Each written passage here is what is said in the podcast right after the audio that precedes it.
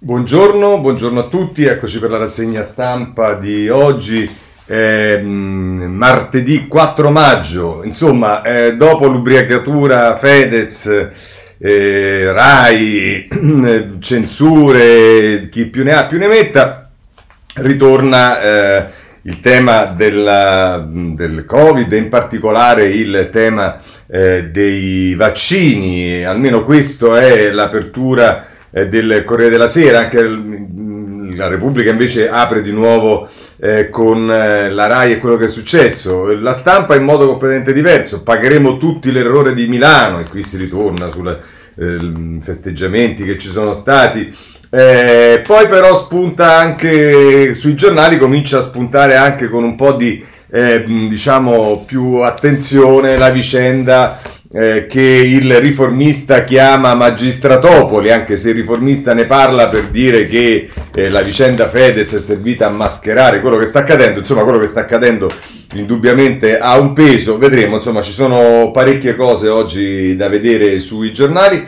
Eh, intanto però, visto che le cose vanno leggermente meglio, anche se bisognerà vedere, per carità, non siamo euforici, eh, però vediamo la situazione come ce la descrive il Corriere della Sera, Alessio Ribaudo a pagina 6, eh, positivi in calo, i dati più bassi da ottobre, i nuovi casi a quota 5.948, le vittime sono 256, si abbassa il tasso di positività da 5,8% eh, a 4,9%. E insomma, mh, eh, se volete poi ci sta Federico Fubini che in un dossier ci parla eh, di, di, come eh, la crisi c'è, ma le, risalgono le visite ai negozi, ai massimi l'indice del manifatturiero, insomma dai mezzi pubblici allo shopping, come ci siamo mossi con il virus, questo ci dice il Corriere della Sera. Ma da qui cominciamo eh, con eh, il titolo di apertura, vaccini, Italia a due velocità, è la denuncia del Corriere della Sera, che poi a pagina 2 spiega eh, con eh, Fabio Savelli come stanno le cose. Anziani, quattro regioni in ritardo, altre vaccinano i più giovani. Dice il Lazio avvia la prenotazione per gli under 55. Figliuolo dice la priorità è mettere in sicurezza i più fragili. Gli USA danno l'ok all'esport di eh, Pfizer. Poi c'è la sottosegretaria Zampa che dice donne non temete trombosi rarissime. Adesso diciamo finché ci possiamo affidare ai virologi, ai epidemiologi, ai, eh, insomma adesso che la zampa ci tranquillizzi, francamente eh, sì, mm, va, va, tutto bene, ma... Eh, eh, però Giorgio Palù invece, che è il presidente dell'AIFA, dice su AstraZeneca non c'è restrizione per età, un suggerimento è stato interpretato come regola, ma non è così, per gli over 60 3 milioni di dosi, così usciremo dall'emergenza, dice a Margherita De Bach, il capo dell'AIFA. Eh, eh, Palù e poi si dà anche la notizia che eh, c'è il via eh, alle iniezioni per i calciatori azzurri con eh, Roberto Mancini, insomma allo Spallanzani perché anche loro poi dovranno partecipare alle, eh, alle mh, mm, mh, competizioni sportive. Poi c'è Stefano Landi che a pagina 5 intervista Bertolaso, la locomotiva sui vaccini adesso è la Lombardia. Roma cerchino un altro, lasciando intendere che non ha nessuna intenzione di candidarsi a Roma. È una bella intervista di Stefano Landi e vorrei segnalarvi solo una risposta perché questo a mio avviso dà anche la misura di chi è Bertolaso, una persona seria, una persona equilibrata e una persona anche normale che diciamo guarda le cose. Oggi su tutti i giornali eh, i festeggiamenti, d'altra parte basta vedere eh, che Galli mi pare che, che, che, che, ieri ha fatto numeri da, da, insomma, catastrofici per questa eh, manifestazione che c'è stata a Milano degli sportivi che hanno festeggiato l'Inter, cosa assolutamente grave per carità e via dicendo, però come ricordava ieri Mentana nel suo telegiornale, qualcosa di simile era successo anche eh, con il Napoli quando ha vinto la Supercoppa e per fortuna diciamo non ci sono state le conseguenze che oggi tutti temono. E d'altra parte la risposta di Bertolaso secondo me è significativa. La domanda che gli fa Stefano Landi è cosa ha pensato quando ha visto 50.000 persone in piazza per festeggiare lo scudetto dell'Inter? E risponde Bertolaso, se la Roma avesse vinto l'Europa League, cosa improbabile dopo i sei gol presi a Manchester, non nascondo che magari l'avrei fatto anch'io. È da condannare, ma da tifoso capisco che si voglia risultare dopo un anno in cui non si è potuto mai andare allo stadio per sfogare la propria passione. Se ci saranno problemi, fra due settimane li affronteremo. Ecco, questo mi sembra il modo più sensato di affrontare eh, le cose, eh, ma qui in questo paese abbiamo l'abitudine a condannare e malmenare mediaticamente qualunque cosa. Abbiamo i giornalisti d'altra parte che fanno i poliziotti e vanno in giro a mm, rompere le scatole alla gente per dire questo si fa, questo non si fa, quindi non c'è da meravigliarsi di molto. Vabbè, ma per quanto riguarda eh, eh, San Siro, visto che ci siamo, eh, eh, per l'appunto vi do solo alcuni titoli per farvi capire. Festa di massa per l'Inter, paura contagi, il capo del CTS Così non si onorano i morti. Ma per favore, adesso scontro tra Salvini e Sala per i 30.000 tifosi in piazza i virologi dicono gli effetti si vedranno tra due settimane. E peraltro interviene poi chi di queste questioni si occupa, che è il prefetto Saccone, e che difende il piano e dice non ha senso transennare la città. Va bene, questo è il Corriere della Sera. Volete sapere come la vede un altro giornale? La stampa? Pagheremo tutti l'errore di Milano, scrive in prima pagina. E poi scontro Salvini-Sala, pagina 3, 2, dopo la festa per l'Inter, ora, ora allarme contagi. E, e, insomma, poi hanno pizzicato questa Silvia Sardone, che è una supporter nerazzurra, oltre che consigliere comunale del Carroccio, che ha detto anch'io in piazza ero solo per lo shopping, la colpa non è dei tifosi, si doveva fare di più e te pareva. E poi ma- può mancare eh, un altro, Sileri, pagheremo tutti l'errore di Milano, adesso riapriamo le RSA ai parenti. Ecco, magari questo potevate d- darvi una mossa prima, va bene, ma insomma. Eh, in Europa intanto si pensa alla fine dell'emergenza e sotto questo punto di vista vi voglio segnalare il giornale eh, a pagina 9 Ehm, eh, il piano dell'Unione Europea per il turismo, Berlino, libertà ai vaccinati, meno restrizioni e tamponi ai minori, Germania stoppa le limitazioni dal weekend, Londra via il, il distanziamento. Eh, ecco che cosa accade, perché qualcosa poi deve pure accadere dopo tutto quello che abbiamo passato, ristretti e via dicendo, qualche magari anche rischio con gli vaccini che aumentano, con l'estate che avanza e via dicendo bisognerà pure prenderlo e lo dice anche il Corriere della Sera, il piano per aprire ai turisti extra Unione Europea. Confini esterni chiusi dal marzo del 2020, la Commissione propone il via libera a chi ha ricevuto l'ultima dose e qui si dice sul Corriere con Francesca Basso e poi con eh, diversi articoli che arrivano dalla Gran Bretagna con Luigi Ippolito dal 21 giugno liberi tutti via le ultime restrizioni tranne i viaggi all'estero, con Cristina Cisdek dalla Germania, più libertà di movimento e di riunirsi in tanti per chi ha fatto il vaccino, e poi con Giuseppe Sarcina dalla New York, dipendenti pubblici, feste, teatri, il 19 maggio torna la quasi normalità. Insomma, ehm, resta la prudenza, sono pronte le misure per aggirare nuovi focolai ed evitare eventuali crisi, ma si riapre così almeno nel resto del mondo, vedremo se questo potrà accadere anche eh, in Italia. In Italia intanto diciamo quello che accade ce lo dice la stampa, pagina 5 Già finito il coprifuoco, è tornato il popolo della notte. La stampa è proprio terroristica su San Siro, sul copri... adesso è ritornato il popolo eh, con i rischi alti per tutti. La liberazione non dichiarata dopo il 25. Gabriele Romagnoli. Eh, e, e, c'è poi il tafuino, la, la, rubrica di Marcello Sorgi che dice il rischio calcolato sotto esame. Ecco, vediamolo però prima di sparare a palle incatenate, vediamo che cosa accadrà. D'altra parte, cosa si può pretendere se si riconsente un minimo di eh, libertà e con, eh, sulla base dei dati che migliorano e via dicendo, è che è solo sulla carta, poi nella pratica la gente deve rimanere a casa, cioè non si capisce bene, ma comunque. E il tempo è una, diciamo una, un auspicio, ora liberate, anzi no, un'implorazione, ora liberate anche gli italiani, così la mette Franco Beschis in prima pagina, dalla Germania alla Grecia, via le restrizioni anti-Covid, appello dell'Unione Europea a favorire il turismo. Da noi invece i politici litigano sulla festa dei tifosi dell'Inter e i virologi, i virologi lanciano allarmi. Caro Draghi, inutile discutere di un'ora in più di coprifuoco, subito le date della ripartenza. Così la mette eh, Bechis sul tempo della questione, si occupa in qualche modo anche l'altro giornale romano, il Messaggero, che a pagina 7 dice Italia in ritardo con il pass, l'idea è rivedere le quarantene. Il 10 maggio via i test sulle piattaforme, ma documento operativo da metà giugno. Ordinanza di speranza per alleggerire gli obblighi di isolamento per i turisti stranieri.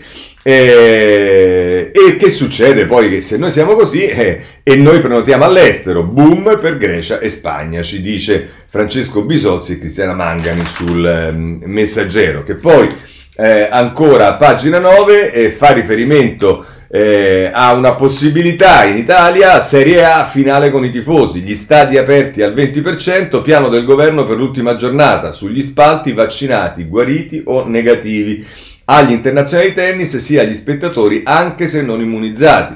Eh, questo è quello che ci dice... Ehm,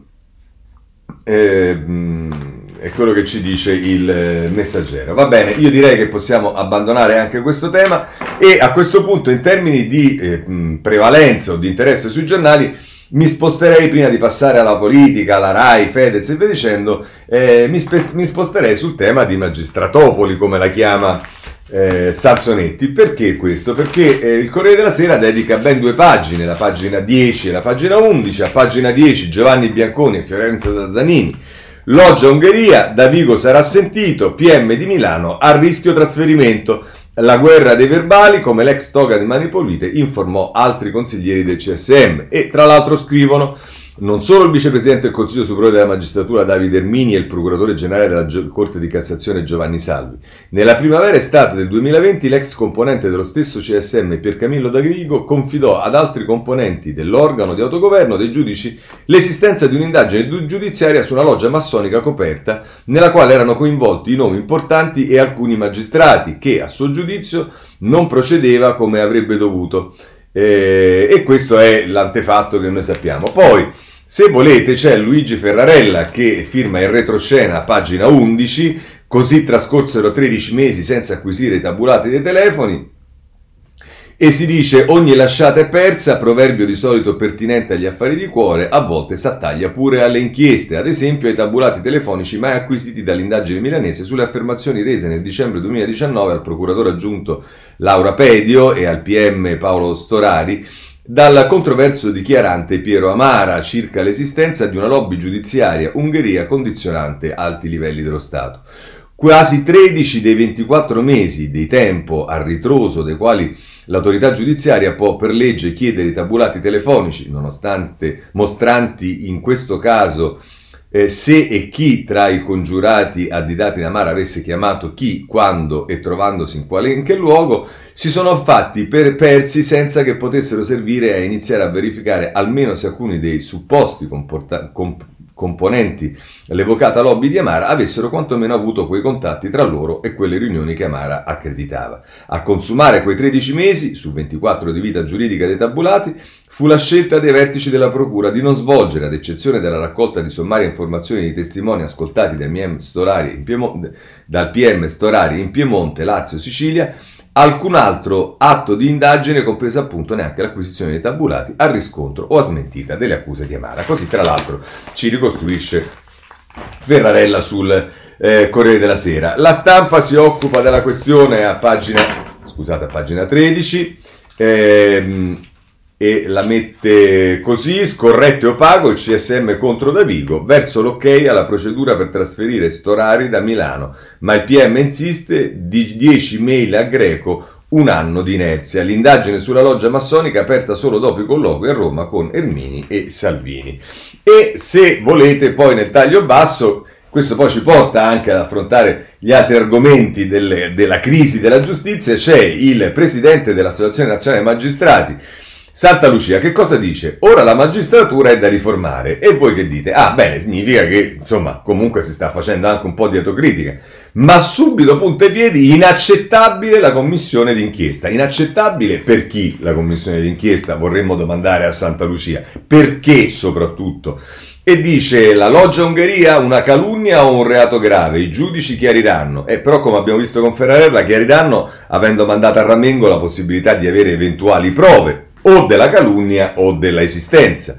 Dice siamo contrari alla separazione delle carriere, ma va, la nostra indipendenza è un valore costituzionale e non ci rinunceremo. Sì, ma la vostra indipendenza la garantisce la Costituzione, che però non si traduce nella vostra autonomia. La vostra indipendenza è che sulla base della mm, eh, legge, eh, le leggi però le fa il Parlamento, le leggi le dovrebbe fare la politica, che purtroppo non le fa, ma forse è arrivato anche il momento che la politica si faccia un po' sentire. E continua a dire chiediamo massima trasparenza e rapidità alle procedure al CSM che stanno indagando. La giustizia è sana per ogni magistrato corrotto che emerge, c'è un suo collega serio che lo scopre. Eh, ci, ci mancherebbe altro.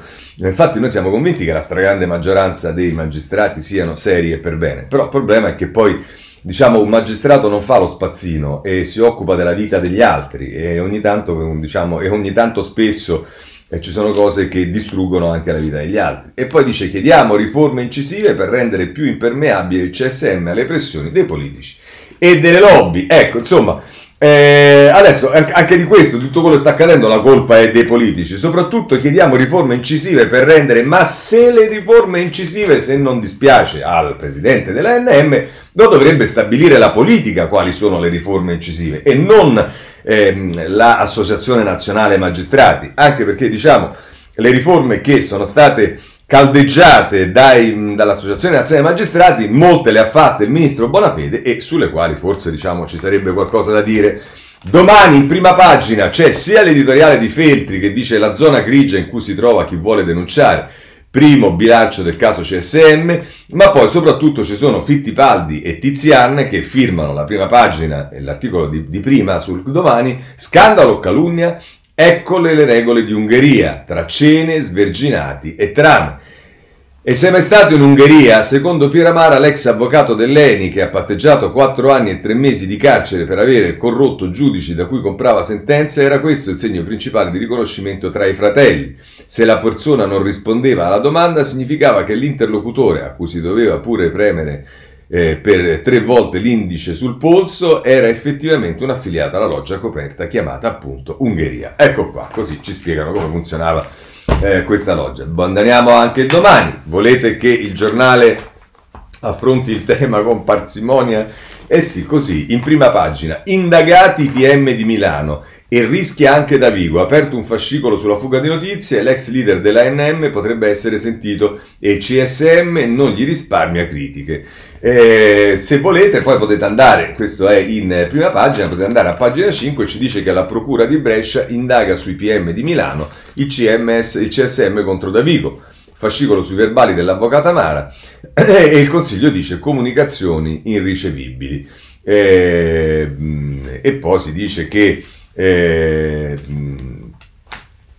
eh, che l'ex ministro della giustizia Flick condanna Davigo atteggiamento sconcertante. Eh, e poi nel taglio basso c'è un'altra vicenda perché vedrete che a un certo punto queste due storie si intersecheranno perché una sono riuscita a tenerla abbastanza sotto, mh, eh, diciamo, mh, sotto silenzio, anche perché coinvolgeva anche giornalisti e via dicendo, quindi, eh, ma adesso le due cose si intrecciano, ce lo dice Anna Maria Greco, caos intercettazioni, processo Palamara a rischio. I legali dell'ex presidente dell'ANM dicono registrazioni inutilizzabili, prossima udienza il 17 maggio, telefonate e chat custodite in un server privato prima di arrivare in eh, procura. E questa è oggetto anche della interrogazione che io ho presentato eh, alla ministra Cartabia per chiedere eh, un'ispezione per verificare se è vero quello che eh, che eh, abbiamo mm, letto riguardo il eh, Dulio Bianchi, Duilio Bianchi che è il responsabile della società RCS che ha fatto quelle intercettazioni, insomma vedremo anche questo che cosa succederà. Se ci spostiamo eh, sul tempo, pagina 11, eh, la questione viene messa così con Francesco Storace, su Amara serve chiarezza. In Italia non c'è solo il caso Fedez, è più urgente occuparsi del sistema giudiziario devastato. La loggia Ungheria, svelata dall'avvocato nei suoi interrogatori, è una bufala o inquina le istituzioni? Il CSM parli chiaro. Eh, la domanda un po' che si fanno tutti, il problema è che, eh, come abbiamo visto, le prove per verificare fino in fondo se questo fosse o no è difficile trovarle. Ma insomma, eh, il riformista, che adesso vedremo con eh, Sansonetti in prima pagina un editoriale, ma appunto poi prosegue a pagina 2, ora silenzio su Magistratopoli, stampa e tv scattano sull'attenti, inizia l'epoca del sanfezzismo, lo scandalo della presunta censura mai avvenuta sul cantante rap è un modo ottimo per mettere a tacere il più clamoroso scandalo della storia della Repubblica, nel quale oltretutto sono coinvolti anche i grandi giornali. E poi, se volete, c'è Alberto Cisterna che...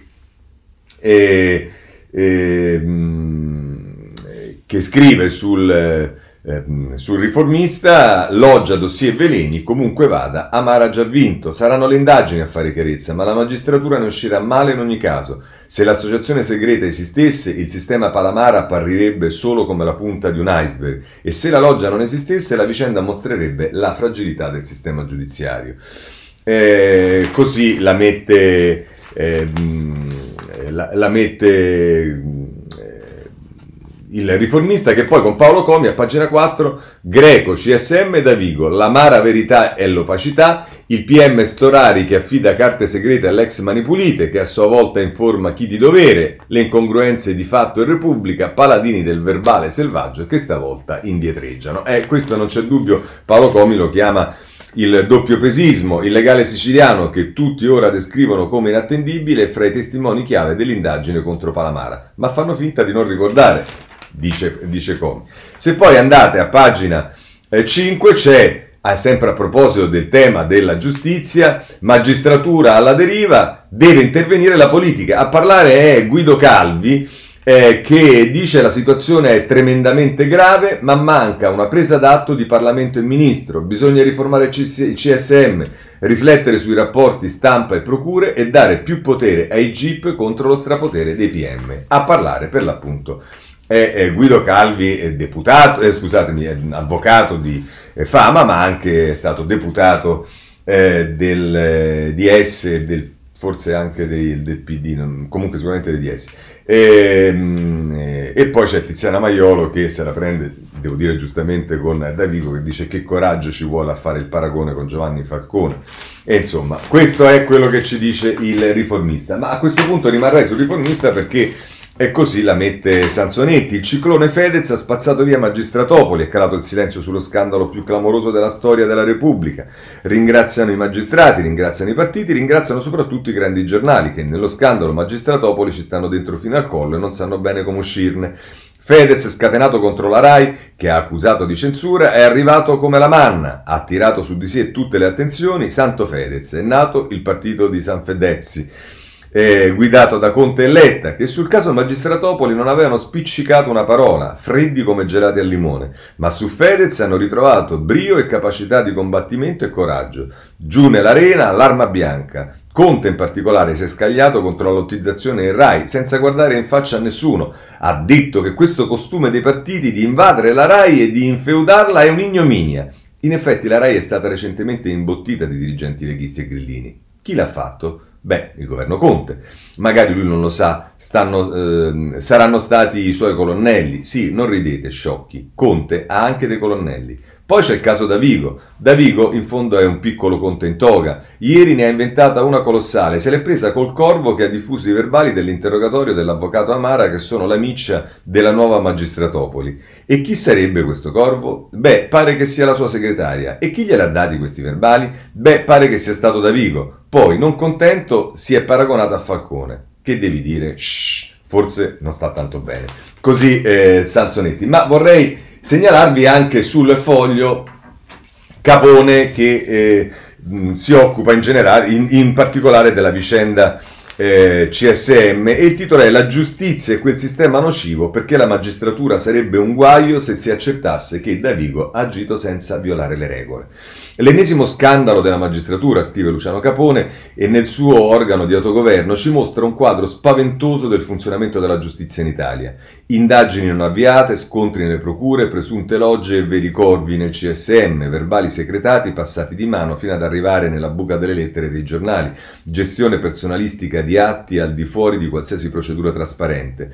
È tremendamente ipocrita per chiunque ricorre alla formula ho fiducia nella giustizia se i primi a diffidare gli uni degli altri fino a partecipare in una guerra di dossier, precipitare in una guerra di dossier, sono gli stessi sacerdoti del Sancta Santorum della giustizia. La vicenda brevemente è questa e la descrive Capone che poi conclude così, ma più in generale rispetto a questa vicenda gestita con metodi informali ci sono due possibili esiti. Uno è quello prospettato dal procuratore generale di Cassazione Salvi, secondo cui né io né il mio ufficio abbiamo mai avuto conoscenza della disponibilità da parte del consigliere De Vigo o di altri di copie di verbali di interrogatorio resi da Piero Amara alla Procura di Milano.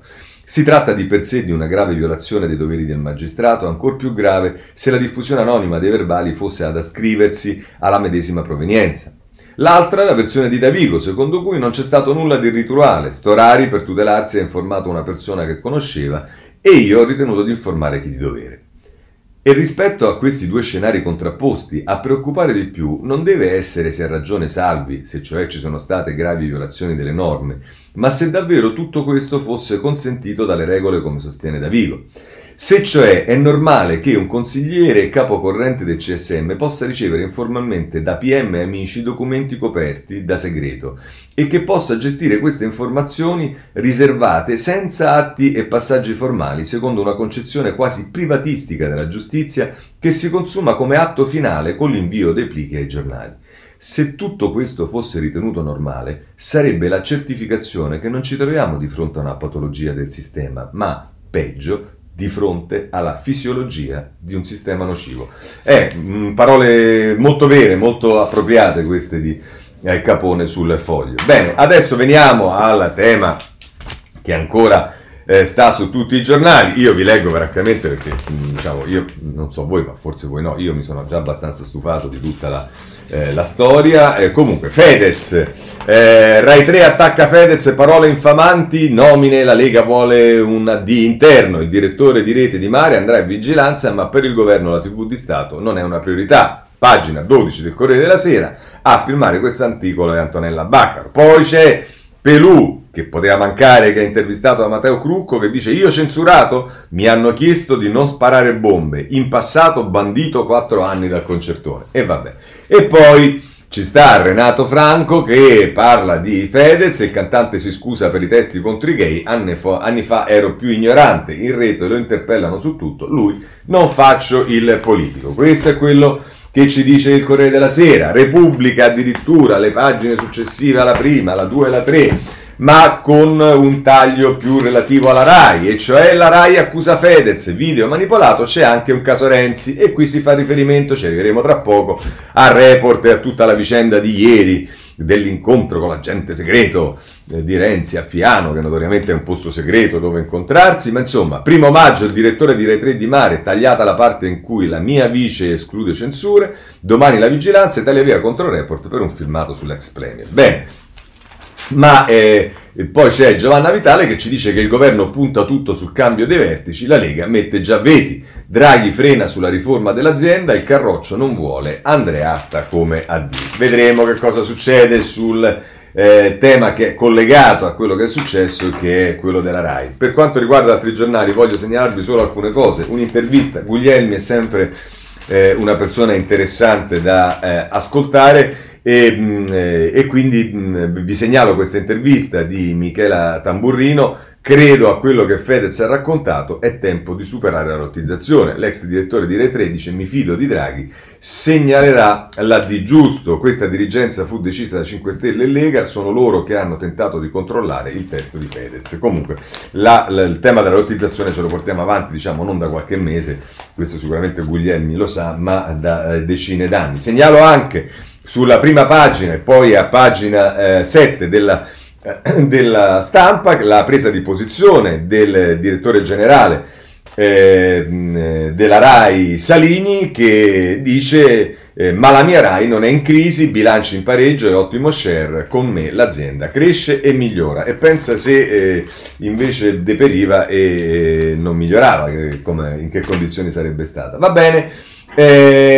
Eh, andiamo sul giornale perché sul giornale eh, ovviamente sì, eh, perché poi sì, uno potrà essere un influencer, avere milioni di cose, via dicendo, poi però le cose che hai detto non è che eh, si cancellano, non c'è il diritto all'oblio, almeno ancora per gli influencer. E quindi arriva Laura Cetaretti che dice DDL Zan ehm, frena, eh, scusatemi, no, ho, ho sbagliato, ehm, è pagina 12 Ecco, Moratti, scusatemi, è Massimo Arcangeli, Moratti stuprata, D'Urso uccisa, frasi shock nei dischi del rapper. Negli album cantati e prodotti da Fedez non solo brani omofobi, ma versi che incitano alla violenza.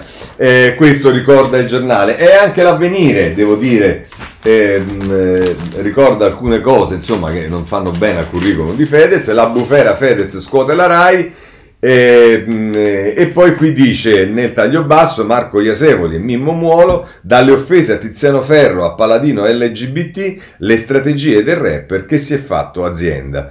L'opinione pubblica pronta a investirlo come un nuovo grillo, ma sono più le assonanze con Casaleggio Junior. Lui non sono un politico.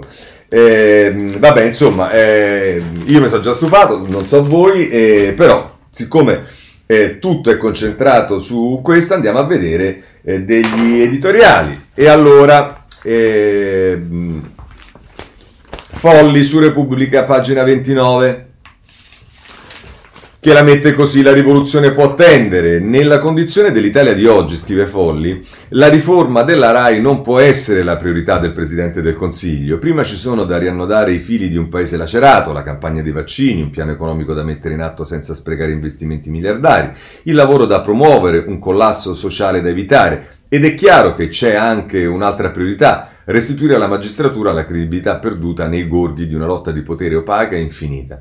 In questo vasto dramma, al di là del merito del DDL Zan, la vicenda di Fedez, influencer con milioni di seguaci elettronici, accesa dal battibecco intorno a un'ipotetica censura subita dalla RAI, dimostra due cose.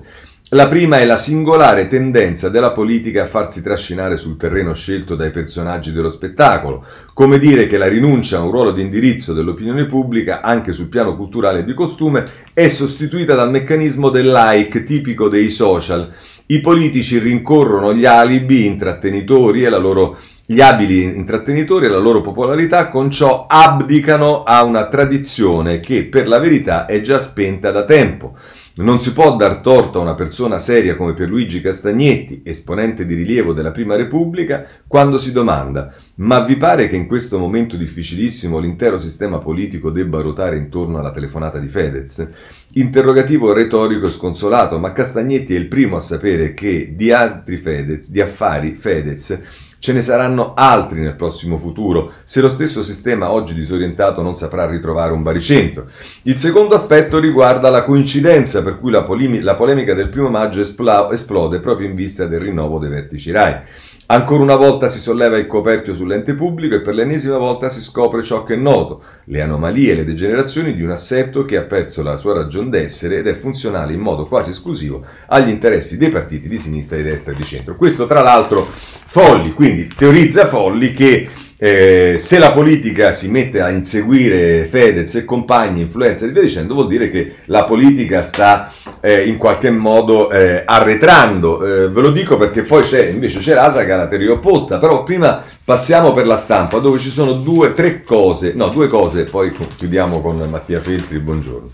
Intanto c'è Elena Stancanelli, dice Ferez, eh, Ferragnez, perché la politica si genuflette, dice chi sono e cosa diventeranno Fedez e Chiara Ferragni, non lo sappiamo, forse non lo sanno neanche loro. Attualmente sono un enorme accumulatore di consenso, denaro, potere, talento, un patrimonio che probabilmente prima o poi verrà speso da qualche parte, o forse no, forse crescerà e basta, non lo sappiamo, ma la cosa peggiore che possiamo fare è sottovalutare l'intelligenza e il peso di quel patrimonio. E vabbè, poi parla e analizza alcune cose e poi dice Ieri c'è stato un gran fermento tra i social media manager dei politici, è stato tutto un bravo Fedez, via Fedez, abbasso l'omotransfobia, come se la calendarizzazione del DDL Zan fosse stata rimandata per condizioni meteorologiche avverse e non per scelta e debolezza dei partiti. Ma il più incartato è stato Salvini, chiamato direttamente in causa, il quale si è mosso come si muove sempre contro quelli che chiama impropriamente senza cognizione radical chic, scaricando vagonate di populismo, maccheroni e moito. Per anni gli è venuto facile aizzare i suoi lettori contro persone che avevano la colpa di parlare in italiano corretto, di credere nella democrazia, di voler difendere i diritti umani elementari e funzionava perché si trattava di una lotta impari, da una parte la bestia, dall'altra le voci flebili e singole della civiltà. Ma Fedez è diverso e Salvini ieri se n'è accorto. Non è un radical chip, che sempre nell'accezione Bisa, eh, bislacca che gli attribuisce Salvini, non è neanche sinistro, almeno non in pubblico. Parla a tutti molto più di quanto non faccia Salvini con le citofonate agli spacciatori e le spacconate dei migranti tenuti in ostaggio sulle navi. Ma soprattutto è ricco, molto ricco, sfoggia il marchio Nike sul cappello, la Lamborghini, fa la pubblicità per Amazon. Non ha senso attaccarlo perché lo smalto e la tutina servono a farlo diventare ancora più ricco, perché lo ha già detto lui. Ha detto il DDL Zan è giusto e io sono ricco. E le due cose non sono in conflitto. È volgare andare a fare beneficenze e Lamborghini? Ho capito, avete ragione, e non lo farò più.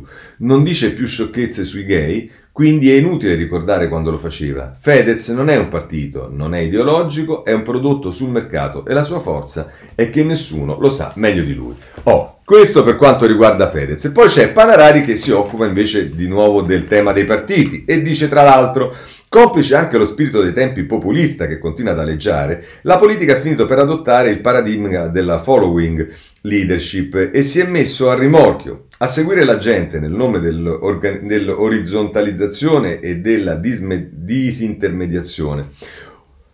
Eh, dice oppure a inseguire indefinite figure di riferimento come giusto appunto certi influencer al punto che nelle scorse ore nel centro-sinistra è scattata la corsa a congratularsi con Fedez e sulla sponda opposta Matteo Salvini che d'abitudine sarebbe partito lancia e resta per demolire l'antagonista ha rivolto al rapper un, morigeratissimo invito a prendere insieme un caffè per parlare è la legge dei grandi numeri di follower, per la quale i Ferragnez costituiscono un inarrivabile, ovviamente si parla di Fedez, ehm, eh, non mi ricordo come si chiama lei, va bene, scusatemi, comunque l'insieme delle cose, i Ferragnez costituiscono un'inevitabile superpotenza che, culmina, eh, che cumula 36 milioni di fan, vale a dire più della somma degli elettori dei due partiti della maggioranza di governo.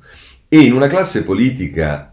Eh, che sin dagli esordi della media- mediatizzazione televisiva ha interiorizzato l'equazione tutt'altro che esatta tra popolarità e consenso, è scattato subito il riflesso pavloviano. Le community dei followers, però, a differenza di quelle politiche, sono istantanee e intermittenti e l'engagement su web ha una natura alquanto differente dall'impegno politico propriamente detto. Come scrivevano un decennio fa gli sociologi Guido Gili e Fausto Colombo, la credibilità è una relazione e consiste nella probabilità di essere creduti. La, po- la, politica ha visto la sua percentuale in materia diminuire senza sosta, mentre è, viva via, mentre è via via aumentata quella di altri attori sociali. E al riguardo non aiuta di sicuro il surreale reality dei dirigenti di partito, turisti per caso, che si dicono indignati da censure e lottizzazioni nella TV di Stato quando, dalla seconda metà degli anni 60, alcuni esponenti dello show business hanno cominciato a diventare testimonial di cause umanitarie. Esisteva una politica organizzata che sapeva essere fortemente influencer dei destini collettivi, anche direttamente sul piano materiale. Poi sono arrivati le storytelling e l'autorappresentazione, che tuttavia non sostituiscono affatto la rappresentanza sociale.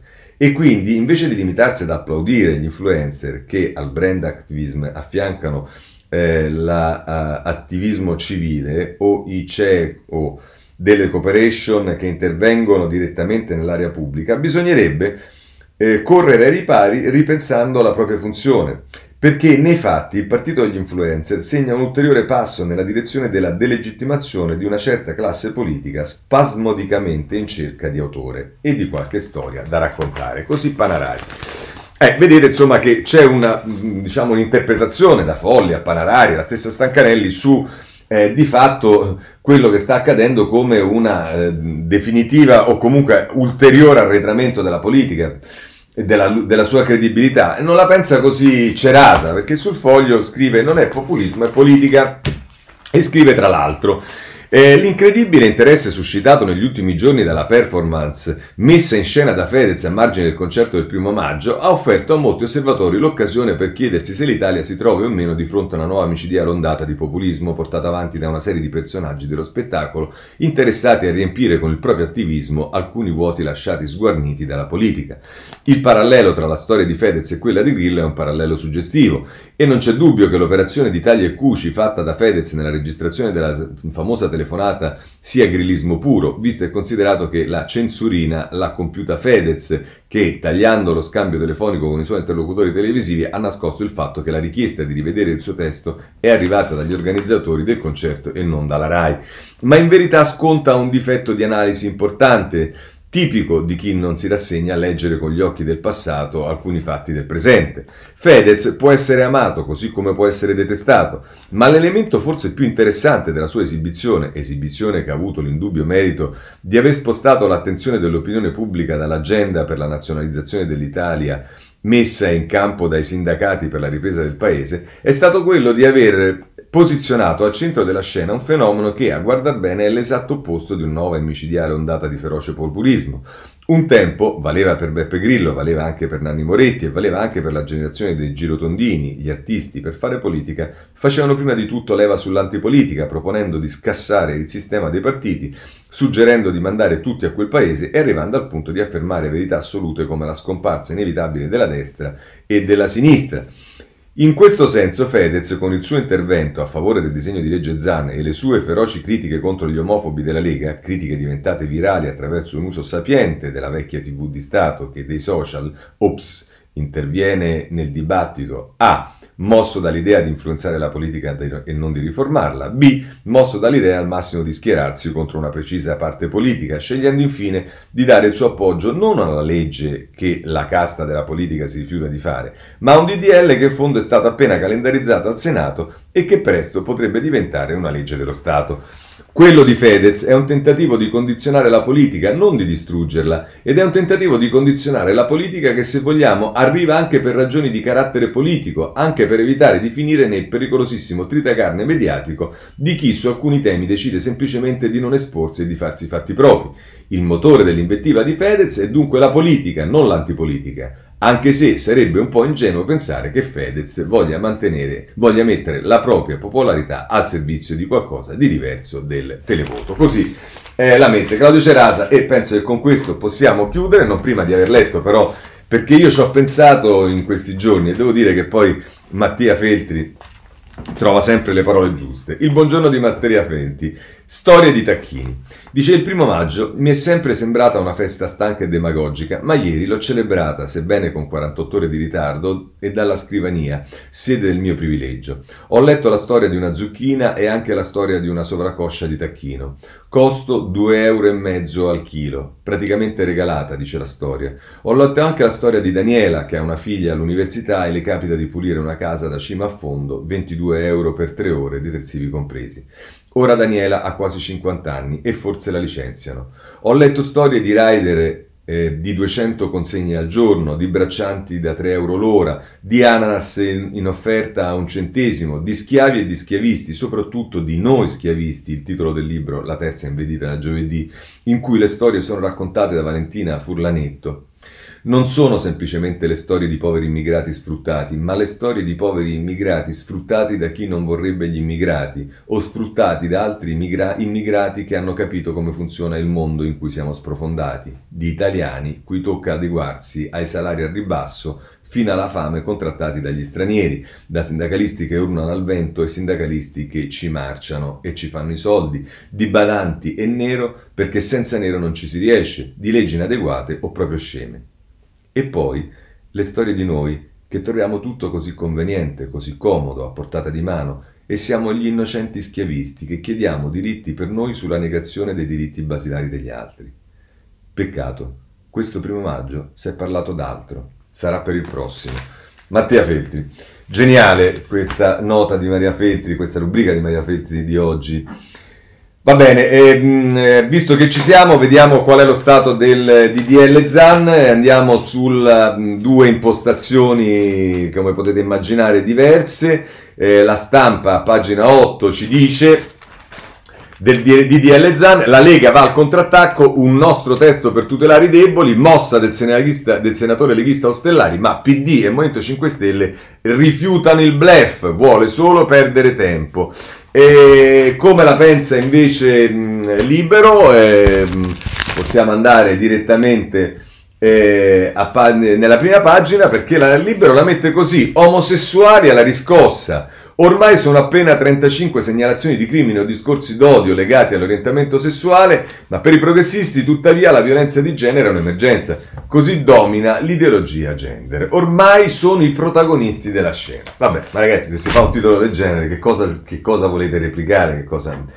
Lasciamo perdere. Eh, passiamo al governo e al futuro del governo che speriamo sia eh, migliore di quello dei titoli di certe testate. E, mh, mm, eh, pagina 4 perché ci sono delle strategie. Insomma, Roberto Mania ci dice tre decreti in 30 giorni. Ecco la fase 2 di Draghi per dare il via al recovery.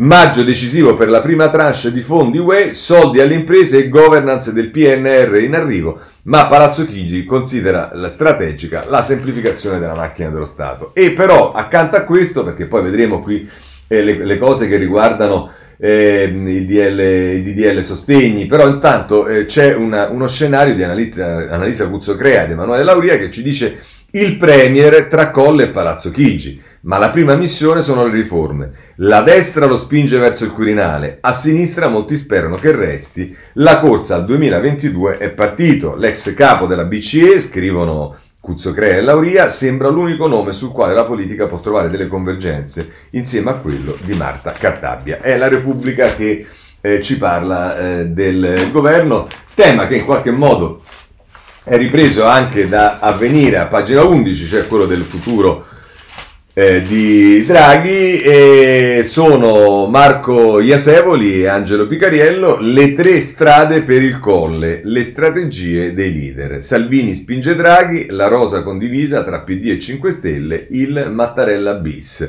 I partiti di maggioranza si avvicinano divisi al semestre bianco, la Lega punta al voto anticipato nella primavera del 22 per arginare Meloni, il centrodestra e Forza Italia vogliono finire la legislatura lo schema Renzi, ecco qua, va bene, insomma, questo è quello che ci dice eh, eh l'avvenire. E, mh, mm, eh, allora però, eh, adesso entriamo più nel merito, mh, mm, vorrei, mh, mm, prima di passare al decreto sostegni, vorrei segnalarvi due pagine sulla Repubblica che riguardano le donne e il piano e le riforme. Eh, Valentina Conte, pensioni diseguali, così le donne pagano il costo delle riforme. In 400.000 sono state intrappolate nello scalone della legge Fornero. Nel settore privato gli assegni di vecchiaia valgono la metà rispetto a quelli degli uomini. Opzione donna, l'Italia di un terzo. Eh, poi c'è eh, da segnalare il, l'intervista al sottosegretario all'economia eh, Cecilia Guerra eh, che dice il recovery plan aiuterà l'impiego femminile e ridurrà le discriminazioni. Rosaria Amato la intervista. Ma a questo punto, eh, visto che eh, parliamo di riforme, vediamo allora, abbiamo visto su Repubblica che si prepara un paio di mesi per il Parlamento eh, di, di, di, lavoro intenso sui decreti che deve varare il governo. Che cosa sono questi provvedimenti? Intanto andiamo sulla stampa, pagina 10, e c'è il decreto sostegni, 20 miliardi alle imprese con il sostegni bis, stop alla prima rata IMU, sgravi per affitti e tasse, pronta la bozza del decreto, contributi a fondo perduto per 14 miliardi a chi ha perso almeno il 30% dei eh, ricavi. Eh, questo sulla stampa. Eh, il tempo è anche il, uno dei quotidiani che dà spazio al eh, decreto sostegni, lo fa a pagina 7 e in particolare si occupa dei giovani, aiuti ai giovani per il mutuo, nella bozza del nuovo testo c'è anche l'estensione dello smart working fino al 30 settembre. Il provvedimento vale 36 miliardi, che sarebbe il sostegni bis, e eh, 14,1 sono per ristoro e partite IVA, questo l'abbiamo visto e va bene. Oh, eh, per ehm, andare avanti su questo vi segnalo il messaggero che eh, diciamo si occupa mh, del tema eh, nelle pagine 2 e 3, sostegni 14, 14 miliardi di nuovi criteri per ristoranti e PMI, e qui ci sono tutte le cose, e poi a pagina 3, dagli appalti ai certificati, tempi certi per tutti gli ok. Cambia il silenzio assenza nella pubblica amministrazione, la pratica si chiude entro 180 giorni. Prevista una commissione speciale per accelerare i progetti green nel PNRR. Insomma, qui su queste due pagine del messaggero trovate veramente eh, tutto quello che mh, per il momento diciamo si può sapi- sapere. Vi segnalo da ultimo il Sole 24 Ore che in prima pagina eh, rimette in evidenza la notizia fondo perduto, aiuti per 14 miliardi e poi però moratoria dei prestiti, proroga con limiti. Eh, nuova spinta all'ACE, più incentivi alle aziende che aumentano il capitale, tetto alle compensazioni a 3 milioni, recupero IVA, non riscossa per il fallimento. Così il sole 24 ore. A questo proposito vi voglio segnalare, non ho il tempo di leggerlo, ma ehm, sui temi che riguardano diciamo, il, le, le, cose da fare e soprattutto dove intervenire, c'è Bentivogli, Marco Bentivogli, che a pagina 29 della eh, Repubblica eh, firma un articolo, salviamo la scuola eh, del lavoro e dice tra l'altro nel nostro paese ci sono due vicende che fanno capire con chiarezza come corporazioni e interessi di parte siano formidabili nel distruggere puntualmente le poche cose che funzionano, alternanza scuola-lavoro e ITS, gli istituti tecnici superiori, e invece si danno 4 miliardi ai CPI, centri per l'impiego, che collano, collocano meno del 3% di chi vi si rivolge. E va bene, eh, questo è il paradosso italiano che denuncia eh, Bentivogli.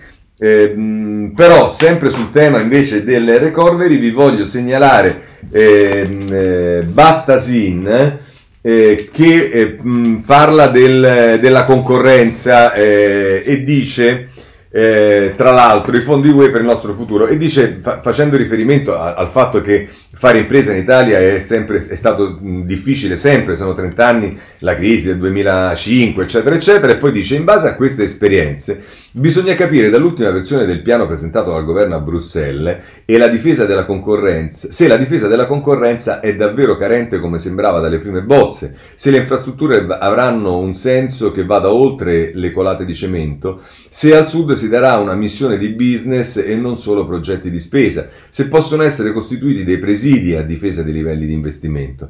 Bisognerà infine chiedere ai rappresentanti delle imprese di non nascondersi ma di prendere impegni pubblici. A questo servirebbe anche un'informazione finanziaria meno passiva e degradata. Qualche idea nuova è indispensabile per, in, per, quanta sintonia possa suscitare la proposta di Enrico Letta di un grande patto tra imprese e sindacati.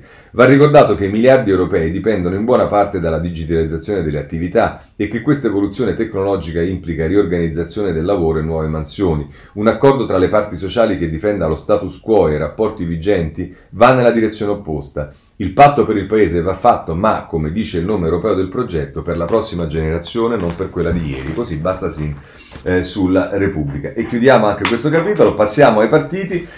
Allora, sul Movimento 5 Stelle, innanzitutto il Corriere della Sera ci parla di, della contromossa di Casaleggio, pagina 15 eh, via dal blog delle stelle i riferimenti al Movimento 5 Stelle. Esordio con Di Battista. Mossa di Rousseau tolta al movimento la vetrina web. Eh, quello che dice il restyling del blog delle stelle in alto il sito come appare adesso, vabbè qui ci fanno vedere come appare, non si vede più il simbolo del Movimento 5 Stelle, questa è la, diciamo, eh, la contromossa di Casaleggio, ma eh, invece per capire com'è la situazione per quanto riguarda il, eh, ehm, il Movimento 5 Stelle si può andare sulla pagina 4, ehm, ovviamente non è la pagina... Mm, eh, no, appunto sulla pagina 12, scusate, di Repubblica, e ci arriviamo subito.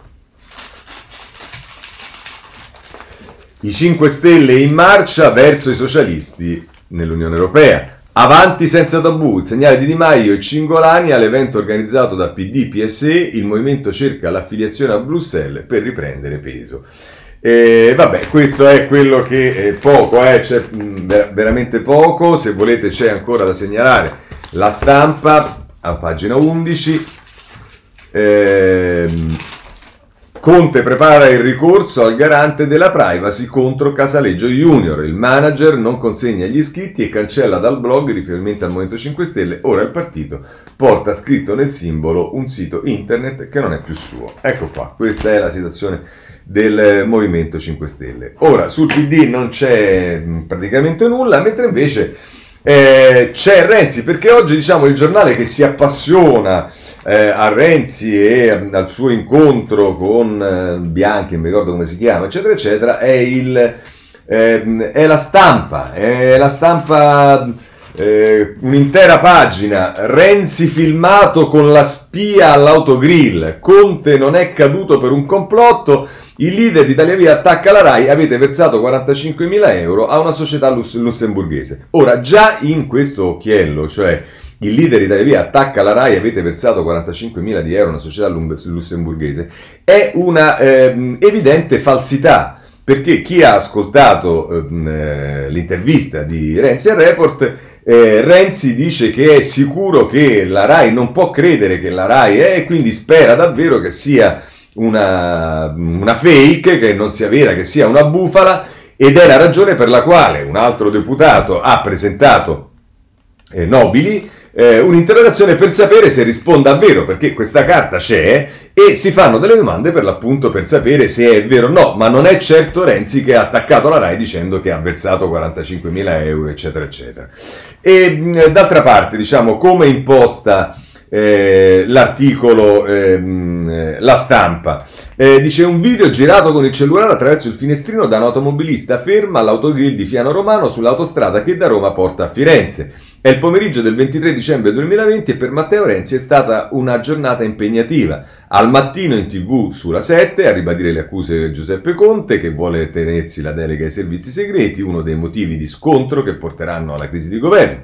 Poi in visita al carcere di Rebibbia dall'amico, guardate come stanno mettendo insieme le cose. Eh? Poi in visita al carcere di Rebibbia dall'amico Denis Verdini, all'epoca lì detenuto. Quindi sale in macchina diretta a Firenze, ma si ferma appunto a Fiano Romano dove viene filmato in compagnia di Marco Mancini eh, ah, ecco, Mancini ho sbagliato il nome prima. Un agente segreto, dirigente del DIS, Dipartimento delle Informazioni per la Sicurezza, non uno qualunque, già capo della divisione contro spionaggio del Sismi, ma la ribalta nel 2005 con la liberazione in Iraq della giornalista del manifesto Giuliana Sgrena, poi coinvolto nel sequestro a Milano dell'Iman Abu Mar ad opera della CIA. Insomma, allora, vedete che questo venticello, questo qualche schizzo di fango che non è che si accusa direttamente, però casualmente si mette in fila la giornata di Renzi, quindi eh, si dice che è stata la 7 per attaccare Conte, perché attacca Conte? Perché si vuole tenere la delega sui servizi segreti. Non è che le critiche erano sul PNRR, come era andato, sui vaccini,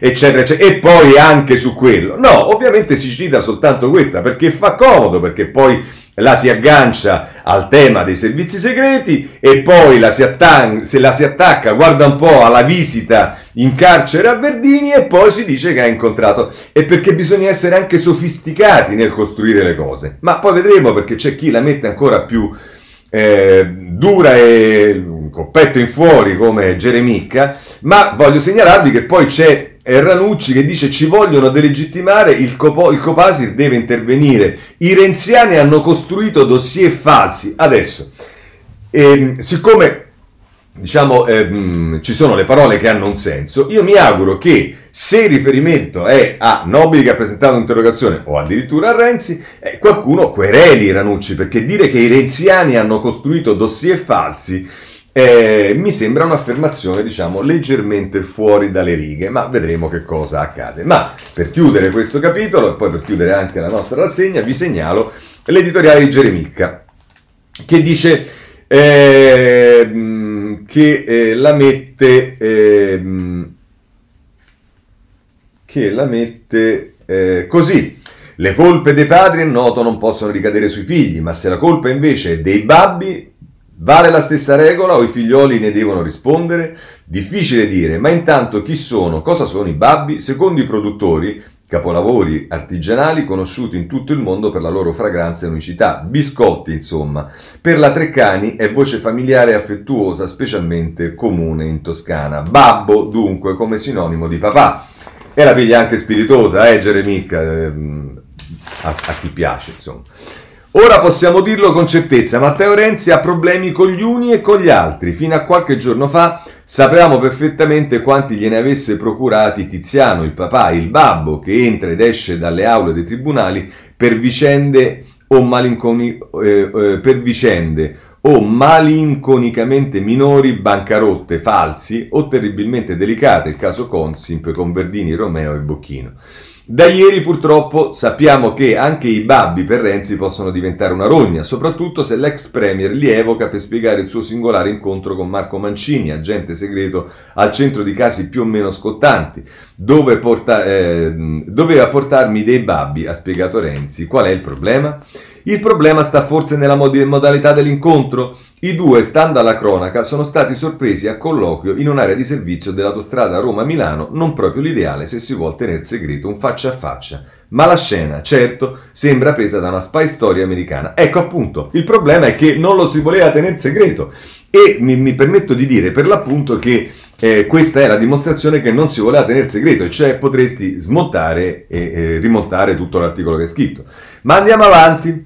Oh, poi vorrei anche segnalare che eh, la signora anziana, che per carità sicuramente io se, se mi parlano di questo Mancini non saprei manco come è fatto, e invece la signora anziana si è fatta 45 minuti casualmente al freddo di un autogrill, ha potuto riconoscere questo Mancini con la mascherina e poi, come ha giustamente rilevato ieri, non mi ricordo se lo stesso Nobili, la signora pare che abbia anche, eh, come dire, sapeva perfettamente che Renzi stesse andando verso Firenze e questo Mancini stesse tornando verso Roma. Insomma, per carità, eh, sarà tutto reale, tutto vero, però insomma c'è anche tante strane coincidenze che, come dire, eh, chissà questa becchina che ha ripreso. Vabbè, andiamo avanti.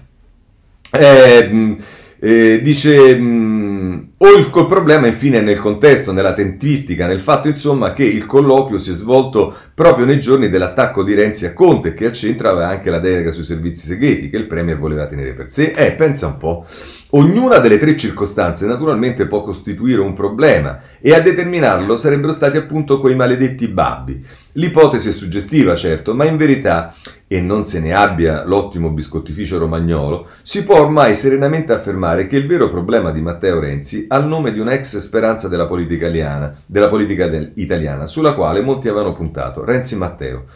Fino a qualche tempo fa si è molto insistito sul fatto che sarebbe il carattere, in un certo egocentrismo, diciamo così, il tallone d'Achille del giovane ex premier. La spiegazione però appare sempre più insufficiente. Bisogna ormai notare infatti che molti dei suoi guai recenti nascono da scelte nette e precise, come quella di collaborare con un regime che Draghi definirebbe certamente dittatoriale, che col carattere hanno davvero poco a che fare. C'entrano i soldi, magari, e non ci sarebbe niente di male se non fosse il, per il profilo del committente di eh, articoli e conferenze, il principe saudita Bin Salman, e per la circostanza che il binomio politica-denaro è sempre la via più veloce verso l'inferno.